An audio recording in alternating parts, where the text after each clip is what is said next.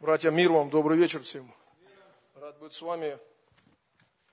И, э, знаете, я помню, когда я уверовал, это был, по-моему, 96-й год.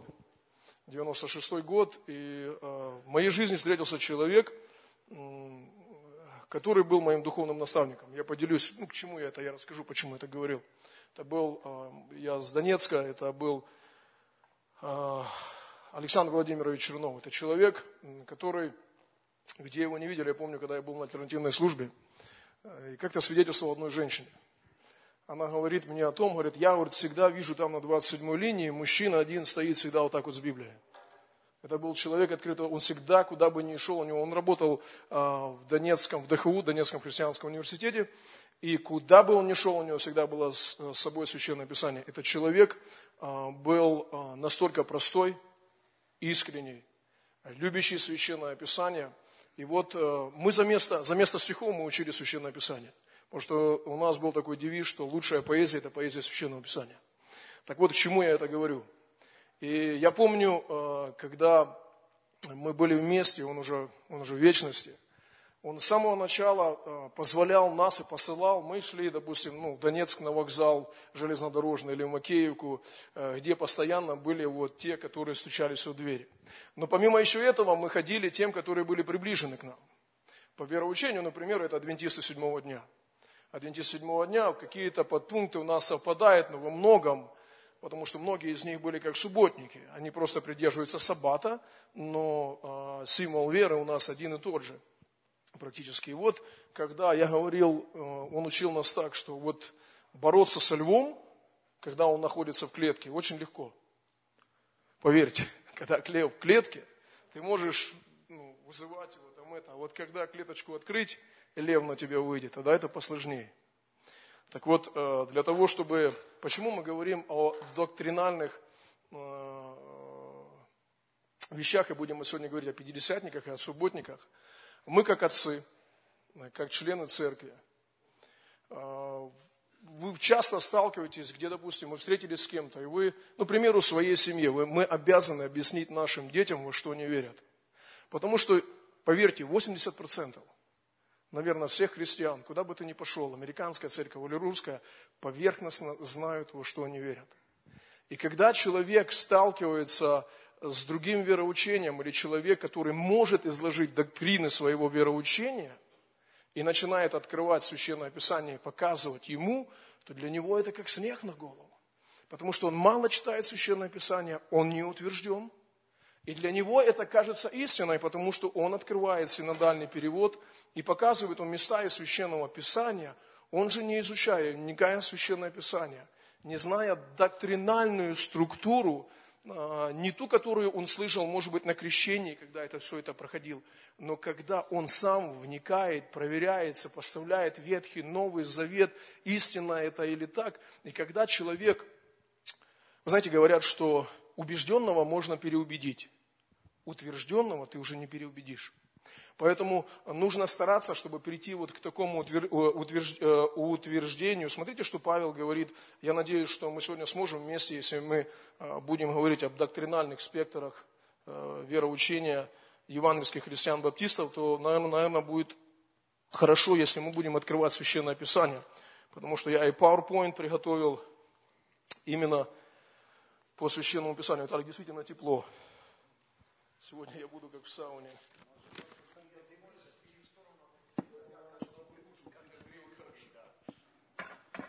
Евреям, а, Евреям 6 глава. Смотрите, апостол Павел говорит, 5 глава.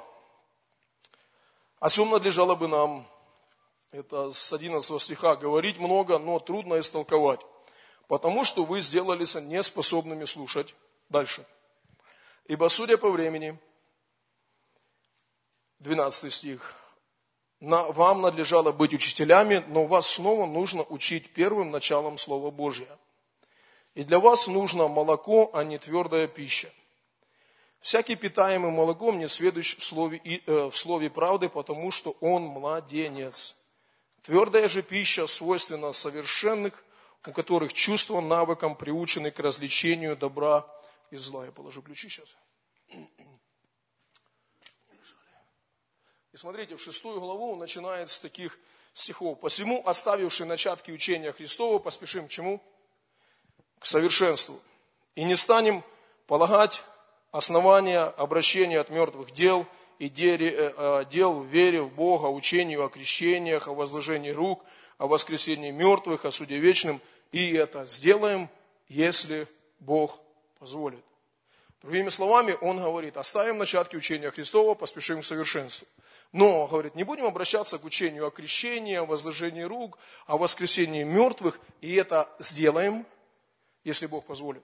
То есть, э, в это, особенно, вот смотрите, в первой церкви, э, когда возникает христианство, какие противники были э, первоапостольской церкви? Я не думаю, что это были римляне, это не были греки с этим множеством и сонмом богов и их философией греческой. Это был иудаизм. Это был иудаизм, который посягал и пытался принести старое верование закона обрезания на почву языческих, на почву, на почву э, тех, кто уверовали из язычников. И первые противники христианства э, это были, это были иудеи, которые говорили и смущали, смущали верующих. Я хотел, чтобы включить, если можно включить PowerPoint.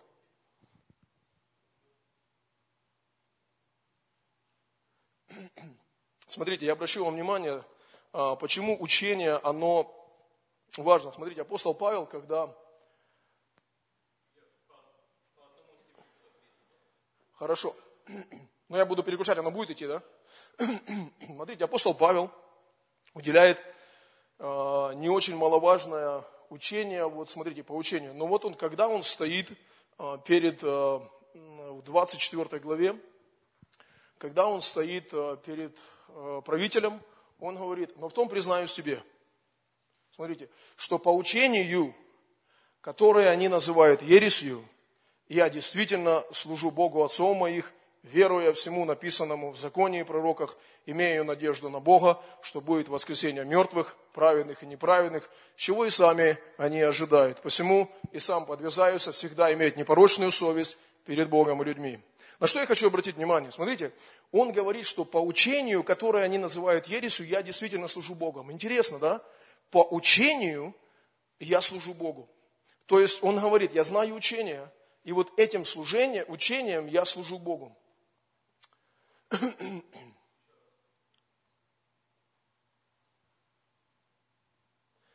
А, Ефесянам. Я просто пройдусь, почему я хочу сказать, что очень важно а, Ефесянам 2, 14, 16. Ты можешь выключить свет, не обязательно, чтобы он был. Ибо он есть мир наш, соделавших из обоих одно, и разрушивший стоящую посреди преграду, упразднив вражду плотью своей, и закон заповедей Господь заменил чем? Учением. Кстати, это очень хорошее место, которое также можно применять и к субботникам, и к адвентистам седьмого дня. Господь заменил закон заповедей определенным учением, дабы из двух создать в себе самом одном нового человека, устрояя мир, и в одном теле примирить обоих с Богом посредством креста, убив вражду а, на нем. Этого места мы коснемся, когда будем говорить а, о а, пятидесятниках. Следующий. Мне самому переключать, да? Окей. Okay. А. Апостол Павел говорит, первая глава э, филиппийцам. Одни по любопрению проповедуют Христа нечисто, думая увеличить тяжесть уст моих, а другие из любви, зная, что я поставлен, что делать? Защищать благовествование. Есть место, я его не писал, есть множество мест, где апостол Павел говорит, что я выхожу из себя, защищая, защищая веру евангельскую. Апостол Павел, когда он, когда он говорил с иудеями, он был неумеренный ревнитель, как это раньше был, так он был и неумеренным ревнителем, когда стал, когда, стал, э, когда принял веру евангельскую. И поэтому апостол, апостол Павел через всю свою жизнь, он защищал благословение. Знаете, как он его защищал? Что он защищал? Он защищал именно те доктрины, которые он передал, и которые он говорит Галатам. Если даже ангел придет и скажет вам что-нибудь не то, что сказал я, да будет что? Анафема. И вот он настолько был уверен в том, вот смотрите, почему очень важно чтение Священного Писания. Апостол Павел в Ефесянам 2 главе говорит, «Мне через откровение возвещена тайна Господня, то вы, читая, можете усмотреть мое разумение тайны Господней. Вы, читая. Помните, он, по-моему, в Тимофею говорит, Тимофею пишет, «Доколе приду, занимайся чем? Чтением чем? Учением».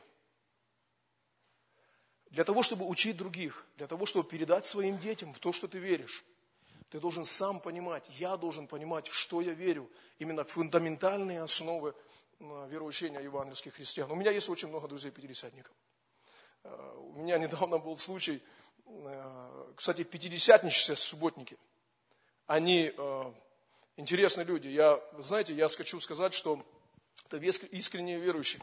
Но у нас есть очень большие разномыслия. Я ему Э, Александр, я ему говорю, ты знаешь, есть некоторые вещи, вот последнее, которое я ему рассказывал о, о знамении языков на основании Священного Писания, вы иногда, может быть, не зная это, доктринально делаете такие глубочайшие ошибки, которые даже касаются сущности своего, самого Бога, триединства.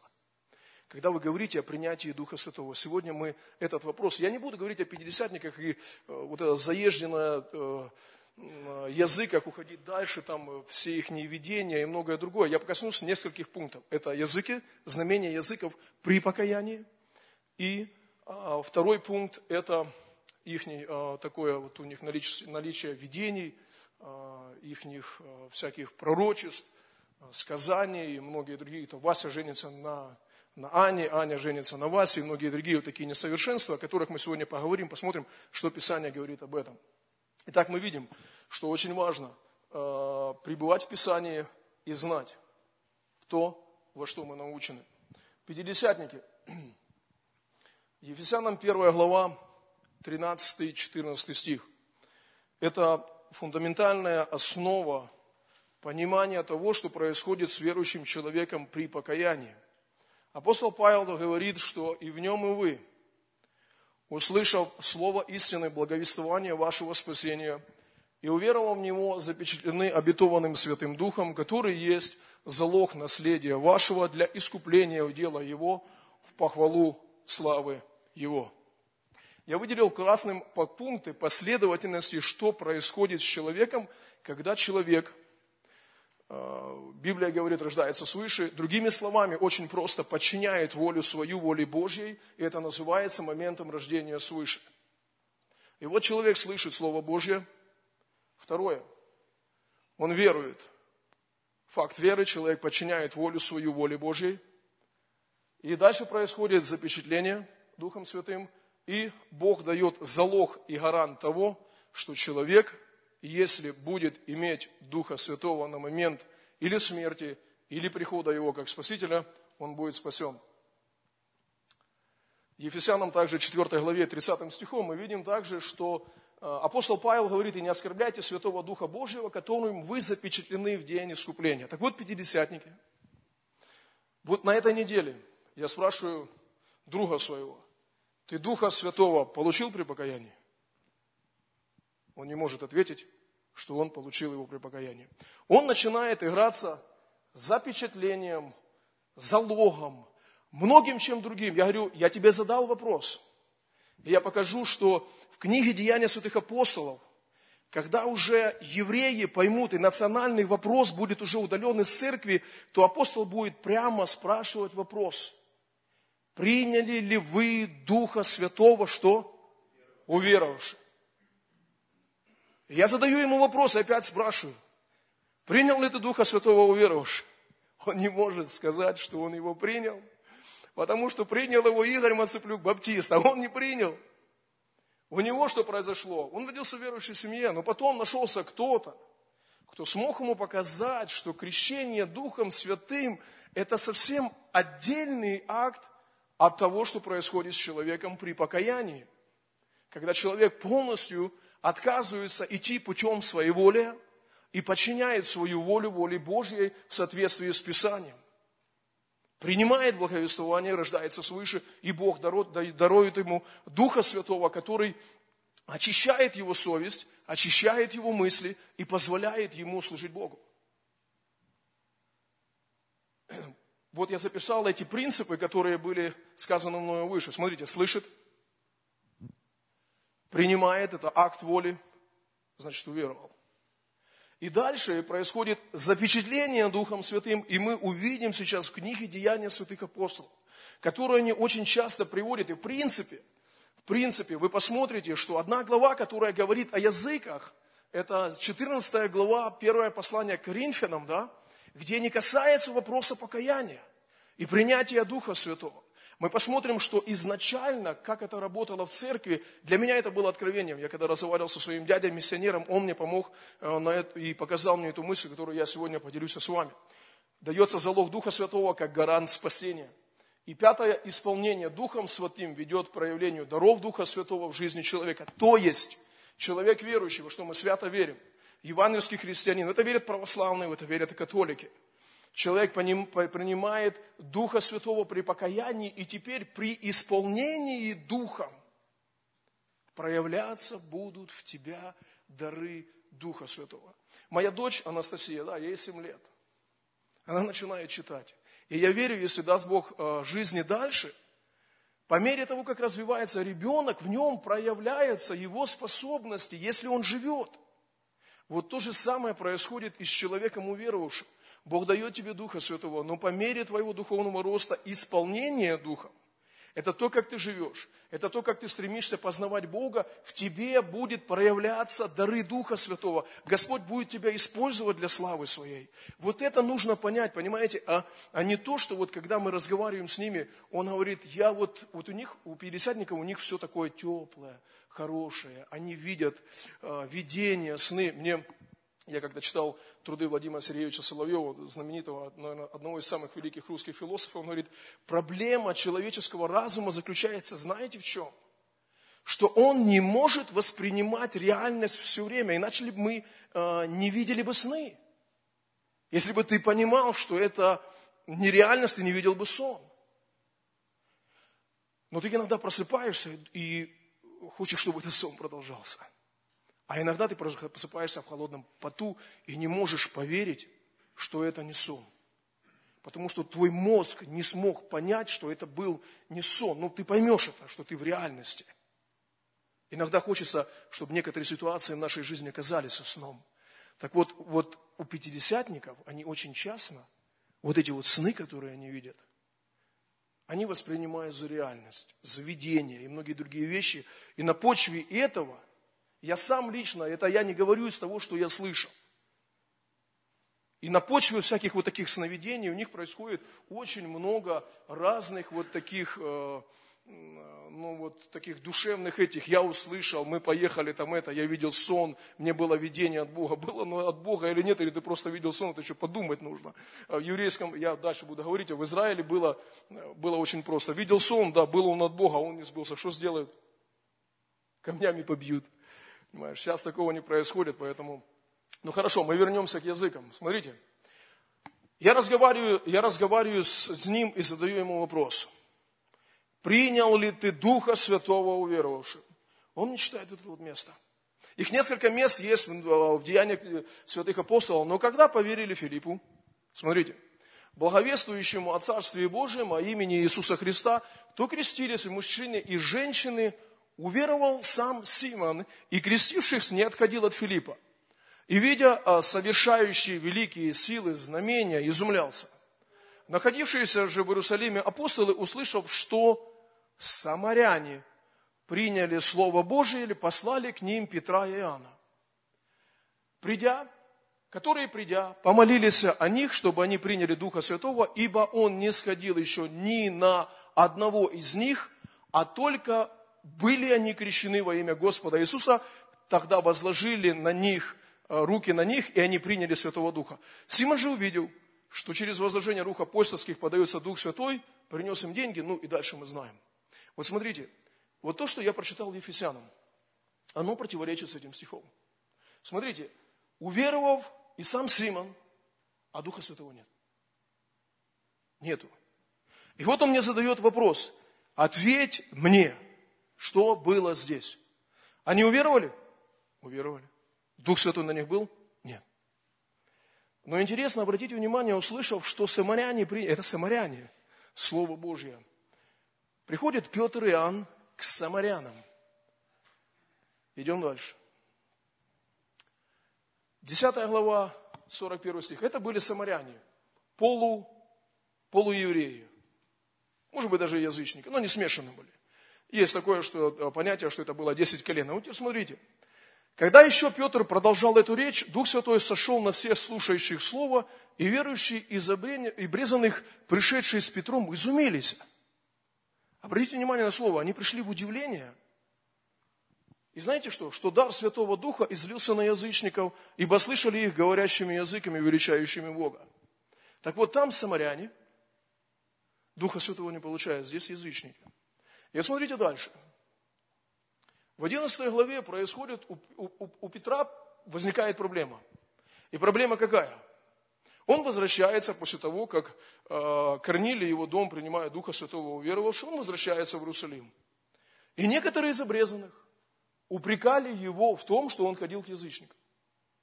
И апостолу Павлу и Петру приходится оправдываться, почему он ходил к язычникам.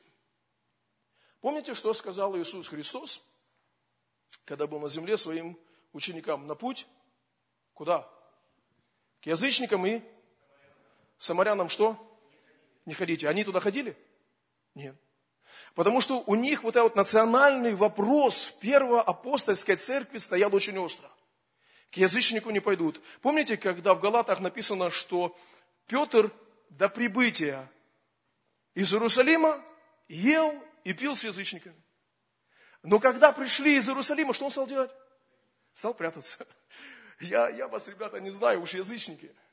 Мне с вами, в принципе, не положено. Я же с Иерусалима, я же святой, я же из евреев, а вы язычники. Вот этот национальный вопрос стоял очень строго. И вот смотрите, и вот он приходит и говорит, Дух сказал мне, чтобы я шел с ними, немало не сомневаясь. Потому что сомнение было. Господи, я, говорит, я ничего нечистого не ел. Другими словами, я с язычниками не общаюсь, к самарянам не хожу, я слова твои выполняю, которые ты сказал. Правильно? Аминь, Господь так сказал. И Господь так поступал. И вот смотрите, чтобы я, я шел с ними, немало не сомневаясь. Пошли со мной и э, сии шесть братьев. И мы пришли в дом того человека. И он не просто пошел. Он не сам пошел. Он взял с собой свидетелей, потому что идет к язычникам. И он, а, они верили, что это столб церкви, пошли с ним. Вот смотрите. И мы пришли в дом моего, того человека, и он рассказал нам, как он видел в доме своего ангела святого, а, который стал и сказал ему, пошли в Иопию людей, призови Симона, называемого Петром, он скажет тебе слова, которыми спасешься ты и весь дом твой. Когда же я начал говорить, сошел на них Дух Святой, как и на нас в начале, тогда вспомнил я слово Господа, как он говорил, Иоанн крестил водой, а вы будете крещены Духом Святым. Смотрите, интересная фундаментальная вещь. Он говорит, когда, э, он, когда сошел на них Дух Святой, он сказал, как и на нас в начале, в день Пятидесятницы. То есть, и он говорит, и я вспомнил, что крещение Духом Святым, оказывается, происходит в этот день покаяния. Дальше. Деяние 2 глава, 38 стих. Знаете, как вы думаете, сколько было в семье Корнилия? Приблизительно, я не знаю. Ну, может, пускай 20 человек, да? Может даже меньше. Потому что он был на, военной, на воинской службе, и вот там собрался весь его дом, может быть, знакомый, не знаю. Но вот они уверены. Там было всего лишь приблизительно, может, 10-20 человек. А вот смотрите, что происходит в Деяниях Святых Апостолов. Петр же сказал им, покайтесь и докрестится каждый из вас во имя Иисуса Христа для прощения грехов и получите дар Святого Духа. Ибо вам принадлежит обетование и детям вашим, и всем дальним, и кого не призовет Господь Бог наш. И другими многими словами он свидетельствовал и увещевал, говоря, спасайтесь от рода сего развращенного. И так, охотно принявшие э, слово, крестились и присоединились в тот день душ около трех тысяч, и ни одного упоминания о том знамении Духа Святого. Три тысячи человек. А почему? Евреи Друзья, евреи уверовали. А теперь смотрите дальше. Многие же из слушавших слово уверовали, и было число таковых людей, что? Пять тысяч. Где говорится о Духе Святом? Что сопровождается знамение? Ни слова. Там, когда мы смотрим, что дальше, когда апостол Павел придет и в другое место, в Ефес, там будут язычники. Обратите внимание, там были самаряне – на них не сходил Дух Святой, и туда приходит Иоанн, приходит с людьми, и для него опять знамение дает Господь, что, как я читал в Ефесянам, помните, чтобы из двух соделать одного. устраняя все и разрушить стоявшую вражду посреди, убив ее на кресте между самарянами и язычниками. Интересно, 8 тысяч человек уверовали в Иисуса Христа и ни одного упоминания о Духе Святом. Евреи.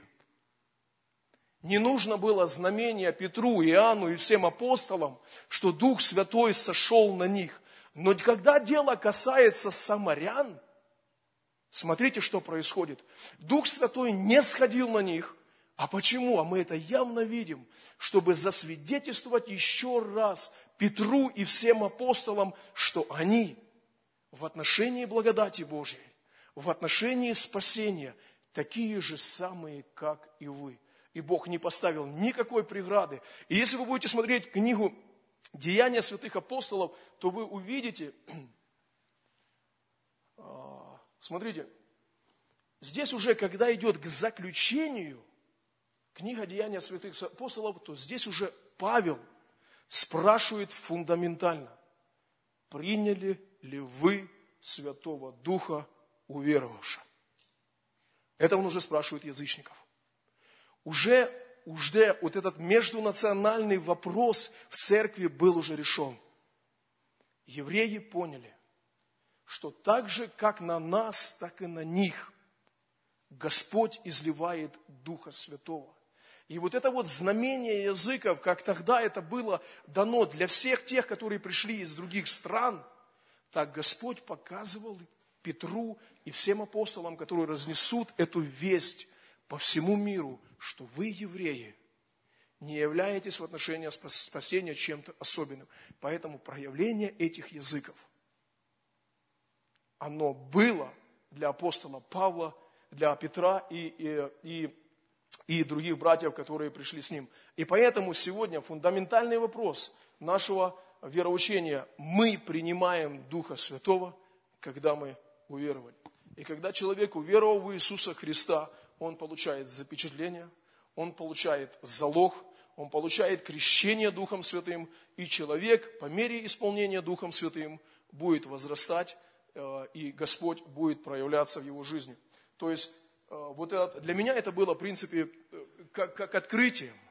Потому что я до конца не мог отвечать на эти вопросы. Почему на них не сходит Дух Святой?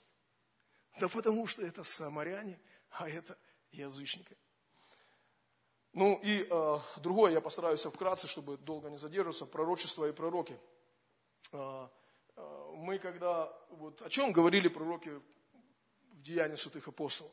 Ну, они, они говорили о голоде, они говорили о бедствии, они говорили о страдании, которые ждут апостола Павла, не ходи. Он пришел, помните, с поясом, вот так тебя, говорит, свяжут, вот так тебя поведут. А, я задаю им всегда вопрос, что ты или вы можете сказать, чего нет в Писании? Ну что, какое пророчество ты можешь сказать?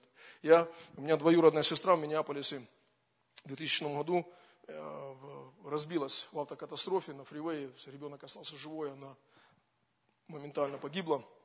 Я приехал, муж у нее был пятидесятник. И вот на служении встает одна, там, один, одна женщина и говорит, у меня есть откровение, я хочу сказать, у меня пророчество. Я никогда пророчество не слышал, думаю, что она скажет. Э, она смешного ничего не сказала, но она, она пришла говорит, я сегодня видела, как Господь ходил по рядам и будет из наших рядов забирать людей окей. А что ты нового сказал? Я приехал на собеседование в Москву. Это было 98 год или 97 Пятидесятников было больше, чем баптистов всегда. И там один кричал там «Аллилуйя», я здесь там по видению. Я говорю, я ему задал вопрос э, о, о пророчествах, когда мы разговорили. Ну что, что, вот какое пророчество ты можешь сказать мне вот такое особенное? Я здесь, я на этом месте приехал, а еду в Америку, мне было откровение.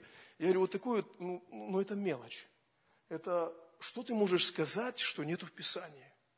Мы имеем вернейшее пророческое слово, которое нам все говорит.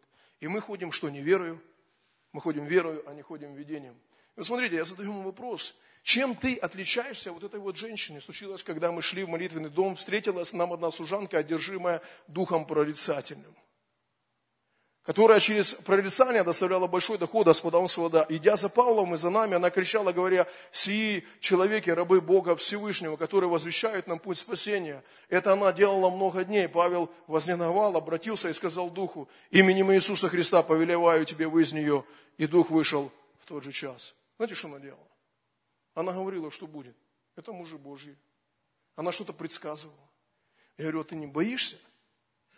вот, значит, занимаясь вот такими вещами предсказания, оказаться на месте вот этой женщины. Понимаете? Мы имеем вернейшее пророческое слово, которое нам оставлено Духом Святым, к которому мы можем обращаться, и которое открывает и показывает нам путь следования за Богом. Я, я, я верю, что Бог открывает. Бог может говорить. Бог может, и Бог, Бог всесильный. Но вот такие вот мелочи, о которых говорят они, что это пророчество и пророки, Петя на Васе, Вася на Маше, и вот такие вот там свадьбы, поехали мы в Аляску, там это, на фоне этого произошло очень много разочарований, очень много всяких лже пророчеств, лже всяких вот э, этих э, провидец и многое другое. Так что э, Петр говорит, и при том мы имеем вернейшее пророческое слово – и вы хорошо делаете, что обращаетесь к нему как к светильнику, сияющему в темном месте. Итак, за пятидесятников подведу итог. Итак, смотрите, мы обратили внимание на все те места в Священном Писании, в Деянии. Если будет у вас время, вы сегодня проверьте. Эти места, 8 глава книги Деяния Святых Апостолов, 16 глава и 19. В этих стихах, в следующий момент, когда вы встретитесь с пятидесятниками, можно смело говорить, что знамение языков – это было знамение для этих евреев – чтобы междунациональный вопрос о том, что они язычники, к ним не ходите, с ними не общайтесь, с ними не ешьте, чтобы этот вопрос с первой церкви был устранен, и Господь, как Он сказал, есть овцы не сего двора, которых мне также надлежит принести. И устранив этот вопрос, и разрушив стоявшую преграду, как говорит Павел в Ефесянам 2 главе, на кресте, дабы из двух соделать одного, и вот на основании этого мы говорим о том, что человек, а, человек получает Духа Святого при покаянии. Вот этот вопрос задавайте. Принял ли ты Духа Святого, уверовавший? Если ты не принял Духа Святого, уверовавший, это не библейская, это не новозаветная истина. Мы принимаем Духа Святого уверовавшего. уверовавшего. Виталик, в чем-то не прав? Все. Виталик в очках, он более серьезный. Я это. Хорошо, а, я, у меня есть время говорить за субботников, да? Братья, может быть, есть вопросы? Вместе, вместе. Я, я никто и звать меня никак. Как я? В отношении субботников. В отношении субботников десятистрочный закон. Десять заповедей. Я своему другу говорю, как ты думаешь, вот закон штата Вашингтон – в принципе, если убрать «Я Господь Бог твой», Он разрешает тебе не красть? Нет. Он разрешает тебе прелюбодействовать, не кради. Знаете, почему он задает этот вопрос? Он может, может, ну как я без закона могу познавать грех? Я говорю, ну, ну ты утрируешь. И ты же не пользуешься десятью заповедями постоянно. Ты пользуешься десятью заповедями, знаешь в чем? В субботу ты исполняешь так. Понимаешь? Вот в этом ты просто от меня отличаешься. Еще одно, то ты из самариального закона, что я имею в виду из самариального, это э, там, где были все постановления и обряды, оттуда ты свинину принес. И всех остальных вот этих вот нечистых животных, и теперь ты вроде бы кажется такой более серьезный, более такой святой человек э, по отношению ко мне. Это, смотрите, 147 псалом, 8-9 стих. Он возвестил слово свое Якову, уставы свои, суды свои Израилю. Не сделал он того никакому другому народу, и судов его они не знают, аллилуйя. Господь говорит, аллилуйя, никому другому, только Израилю. Я говорю, Алекс, э, тоже Алексу так говорит, ты понимаешь, э, как быть, вот заход солнца, все, у него работа прекращается, ну, у нас там, ну сколько там оно мешает, э, меняется, плюс-минус, ну сколько, ну 3-4 часа, да, там, сейчас темнее 4, будет темнеть в 10, в 9 летом. Я говорю, а как быть э, на Камчатке? Как там в субботу праздновать? Ты понимаешь? Да, там, там, где там солнце вышло на два часа, понимаешь? понимаешь? То есть ты должен логически понимать то, что ты утверждаешь и говоришь. Понимаешь, вот здесь вот в Псалме 147 Господь прямо говорит, что я не возвестил и сделал, не сделал это никакому другому народу. С другими народами у Бога другой разговор. Десять заповедей были даны как государственный закон израильскому народу. Весь этот цимариальный закон дан, э, дан им, э, который связан. Кстати, не досказав, скажу еще одно, друзья, смотрите, если с пятидесятниками вы позволите разделить принятие Духа Святого, вы проиграли. Если вы позволите сказать, что вы не приняли, засомневаетесь в том и позволите ему утвердить в то, что вы не принимаете Духа Святого при покаянии, вы проиграете. Он местами Священного Писания э, будет вам показывать такие вещи, это нельзя. Вот то же самое в субботников.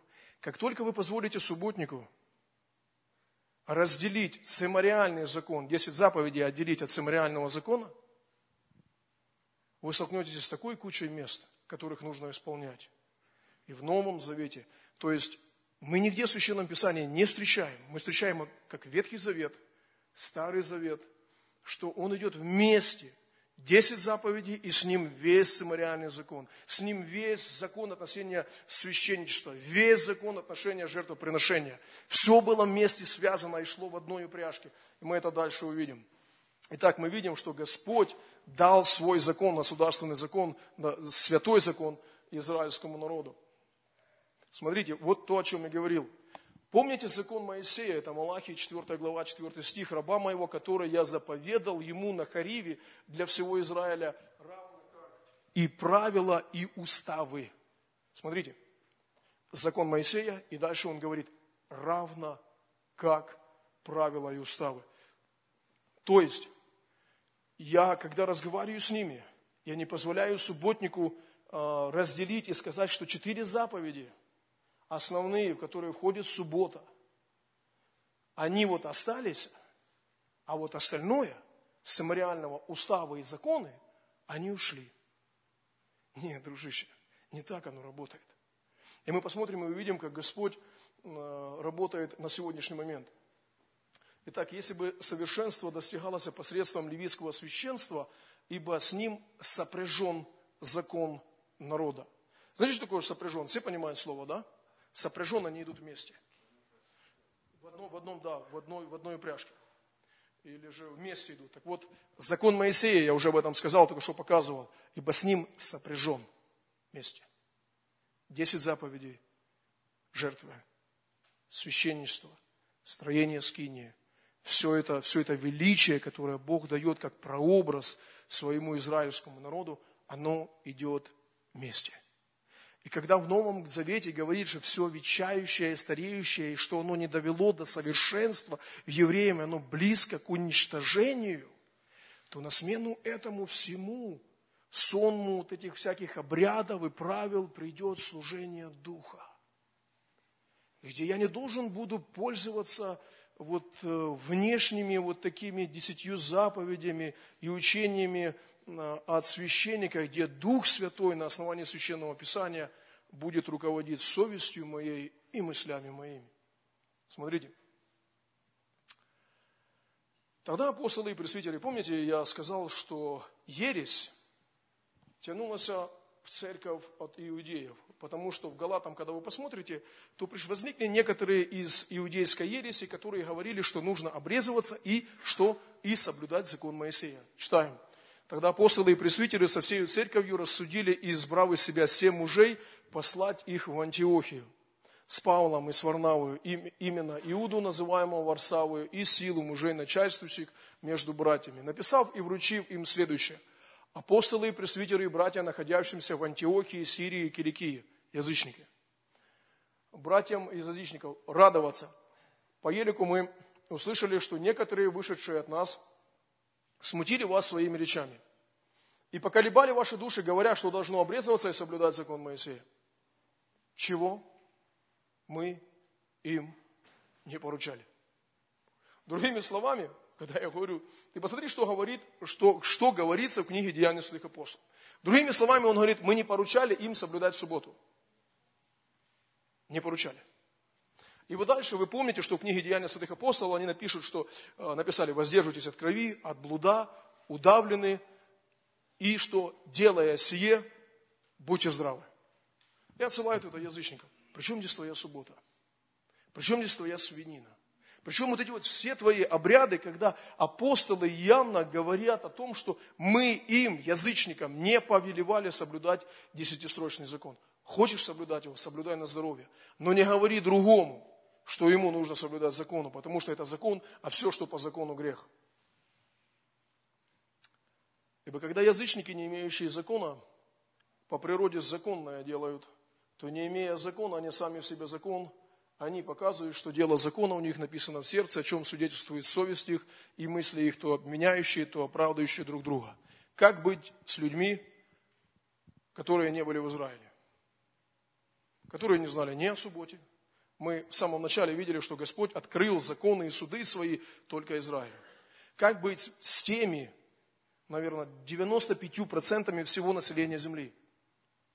Бог не оставил, никого не обделил. Он каждому дал совесть. Каждый человек знает, что такое мучение совести. В каждом человеке проявляется первое, первое проявление совести какое? Стыдливость. Человеку становится стыдно. Человек отличается от животного сексуальной стыдливостью. У животного этого нету. Это первое, что происходит и э, в, в Эдемском саду. Человек сразу прикрывается, когда понимает, что, что согрешил. Вот совесть. Это очень интересное, интересное такое, э, то, что есть у нас. И вот он говорит, что язычники, не имеющие закона, они будут судимы по закону совести – то есть это что-то то, что независимости мы знаем, я просто так доктринально говорю, что-то то, что говорит мне, отталкиваясь от нравственного закона. И Бог это дал каждому человеку, язычнику. И на основании этого каждый из них будет судим в день суда. Так вот, смотрите, э, в, на, смену, на смену, смотрите, Римлянам 9 глава, 1 стих. «Истину говорю, в Христе не лгу, свидетельствует мне что? Совесть моя в Духе Святом. Так вот, оказывается, что когда Дух Святой вселяется в сердце человека, что-то происходит с его совестью. Я не знаю, я вывел это на PowerPoint или нет, в 9 главе я скажу по памяти. А, в 9 главе написано, что самовениями и обрядами никогда не может сделать в совести совершенными приходящими с ними – Потому что жертвами каждый год напоминается о грехах. И дальше в 9 главе написано такое, Святой Дух Святой показывает, что еще, вот я, то, о чем я говорил, что еще не открыт путь во святилище, доколе стоит прежняя скиния. Она есть образ настоящего времени, в которой приносятся дары и жертвы, не могущие сделать в совести, совершенными приходящими с ними. Следующее место. Ибо если кровь тельцов и козлов и пепел телицы через скопление освещает освещает оскверненных, дабы чисто было тело, то коль пальчи кровь Христа. Что сделает? Очистит совесть нашу от мертвых дел для служения Богу живому и истинному. В момент отменения закона они не могут понять, как ты можешь жить без закона, ты же ведь не беззаконник. Нравственный закон естественный закон, который заложен в человека с его рождения. Он свидетельствует человеку, что хорошо и что плохо. А если человек уверовал в Иисуса Христа, то апостол Павел говорит, свидетельствует, что мне совесть моя в Духе Святом.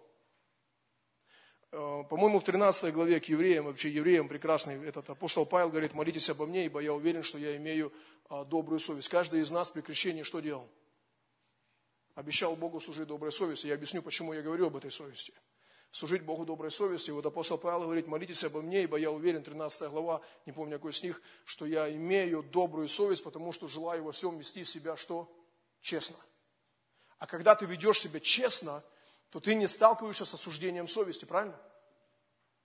У человека верующего, который уверовал Господа Иисуса Христа, который, Христа имеет Духа Святого в своем сердце, свидетельствует мне совесть в, Духе Святом, то, вы знаете, вот здесь, когда мы смотрим на эти места, говорящие нам о совести, то в 10 главе там еще апостол Павел скажет так, э, что да поступаем с искренним сердцем, полную верою, краплением очистившей сердца от порочной совести для служения Богу, живому и истинному.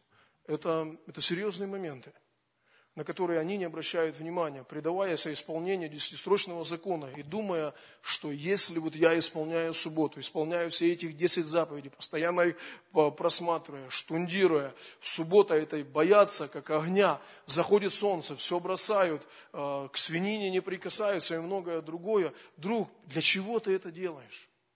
Для чего? Но мы знаем, что закон, если что говорит, говорит состоящим под законом. То, что зарождается всякие уста. И весь мир становится виновен перед Богом, потому что делами закона не оправдывается перед ним никакая плоть, ибо по законам познается грех. Но ныне, независимо от дел закона, явилась правда Божья. Правда Божья независимо от дел закона. Почему независимо от дел закона? Потому что Господь Иисус Христос принес на землю совершенство в совести. Бог дал человеку совершенство, и поэтому теперь мы обращаемся к священному писанию. Я, потому что время у меня уже не так много, об этом можно очень много говорить, а, о законе, потому что я помню, как-то я зашел, я говорил, меня пригласил а, брат Александр, друг мой, говорит, приезжай на разбор. Это было по Сволс. Ну, обычно, если у нас дебаты происходят, там, может быть, 3-4 человека, субботников, там, я присутствую. Как-то ну, с тремя-четырьмя можно. Я захожу на служение, человек 40. Он, человек 40 или 50, это посол был. И э, там, по-моему, было, если я не ошибаюсь, ну, человек 30 было, наверное, однозначно. И приехал брат Руслан. Он с Портленда был. И вот это было тяжело. Тяжело. Я не говорю, что, э, что я что-то знаю, в чем-то уверен. Но если ты знаешь Священное Писание, если ты знаешь Священное Писание, и ты доктринально утвержден, утвержден, не убежден в том, во что ты веруешь, и ты можешь показать людям, почему я, мне не нужно вот это вот внешний закон Моисея, почему он был отменен, почему он нам, христианам, больше не нужен, почему мы не исполняем субботу, почему мы ходим в церковь в воскресенье, на, на, насчет этого происходили, почему мы едим свинину иногда. Понимаете, почему мы не придерживаемся вот этих вот всех цемориальных, э, цемориаль, цемориальных вот, э, обрядов? Первый вопрос, который возникал, я задавал им и всегда задаюсь, задавайте его вы. Покажи, где в Священном Писании разделение идет на то, что отменение закона произошло частично. Цемориальный отпал, десять заповедей остались и многое другое. Весь закон заключается в двух заповедях которые не находились и не были в десятистрочном законе. Они лежали в свитке, в цимариальном, и лежали в законе, и лежали в ковчеге завета. Это две заповеди, записанные во второзаконии. Возлюби Господа Бога, люби Господа Бога твоего всем сердцем твоим и ближнего твоего, что? Как себя. Исполнивши эти две заповеди, но они не находились в десятистрочном. Поэтому, если цимариальный закон отпал, то вместе с ним и эти две заповеди ушли. Остается твои десять, которые ты так свято веришь. А где те две, о которых Иисус Христос говорил, они ушли? Так получается? Нет. Отменение закона бывает по причине его немощной и бесполезности. Закон, в чем его была немощь, друзья? Он как зеркало. Вот я встаю утром, да, вот такой вот весь спина болит, это. Подхожу к зеркалу, и к зеркалу мне скажет правду, какой я есть. Если оно не, оскаж... не искаженное, нормальное. Но оно не поменяет меня. Вот какой я есть, такой я и вижу себя в зеркале. Вот в этом был смысл закона. Он говорил человеку о том, что ты плох, что ты, э, что ты мерзок, что за тебя нужно жертвы приносить. Но силы к перемене это он не давал. Вот еще обратите внимание, помните очень интересный пример. Почему я говорил за совесть? К Иисусу Христу приносят, приводят женщину, взятую прелюбодеяние. Э, Иоанна 8 глава. Говорят, по закону Моисеева, в законе Моисеева написано, что таких должно побивать камнями. И обратите внимание, что делает Иисус Христос? По закону он, они правы. Он обращается к совести, к их. Вот смотрите внимание, и, и, и что интересно, у них вот в этот момент, у них совесть работает такая коллективная. Она, то, что сейчас вот убить ее, камнями забить по закону, потому что совесть отталкивается от закона. Почему я вот вам говорил, что Павел говорит, свидетельствует мне совесть в Духе Святом, потому что моя совесть от Нового Завета отталкивается.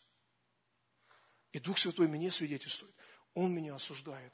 Он меня и работает через мою совесть и мои мысли. И вот он им, от, от их коллективного понимания, что вот убить ее, и совесть не осудит. И он говорит каждому из них, а кто без греха? А? Первый, возьми камень и брось. И знаете, что происходит? Включается личная совесть человека. И он начинает понимать, что она и он на одном уровне. Что если сейчас сказать, он же напомнит, напомнит мне, что я с грехом, и меня так же само бить надо. И они потихонечку один за другим начинают уходить. И все ушли.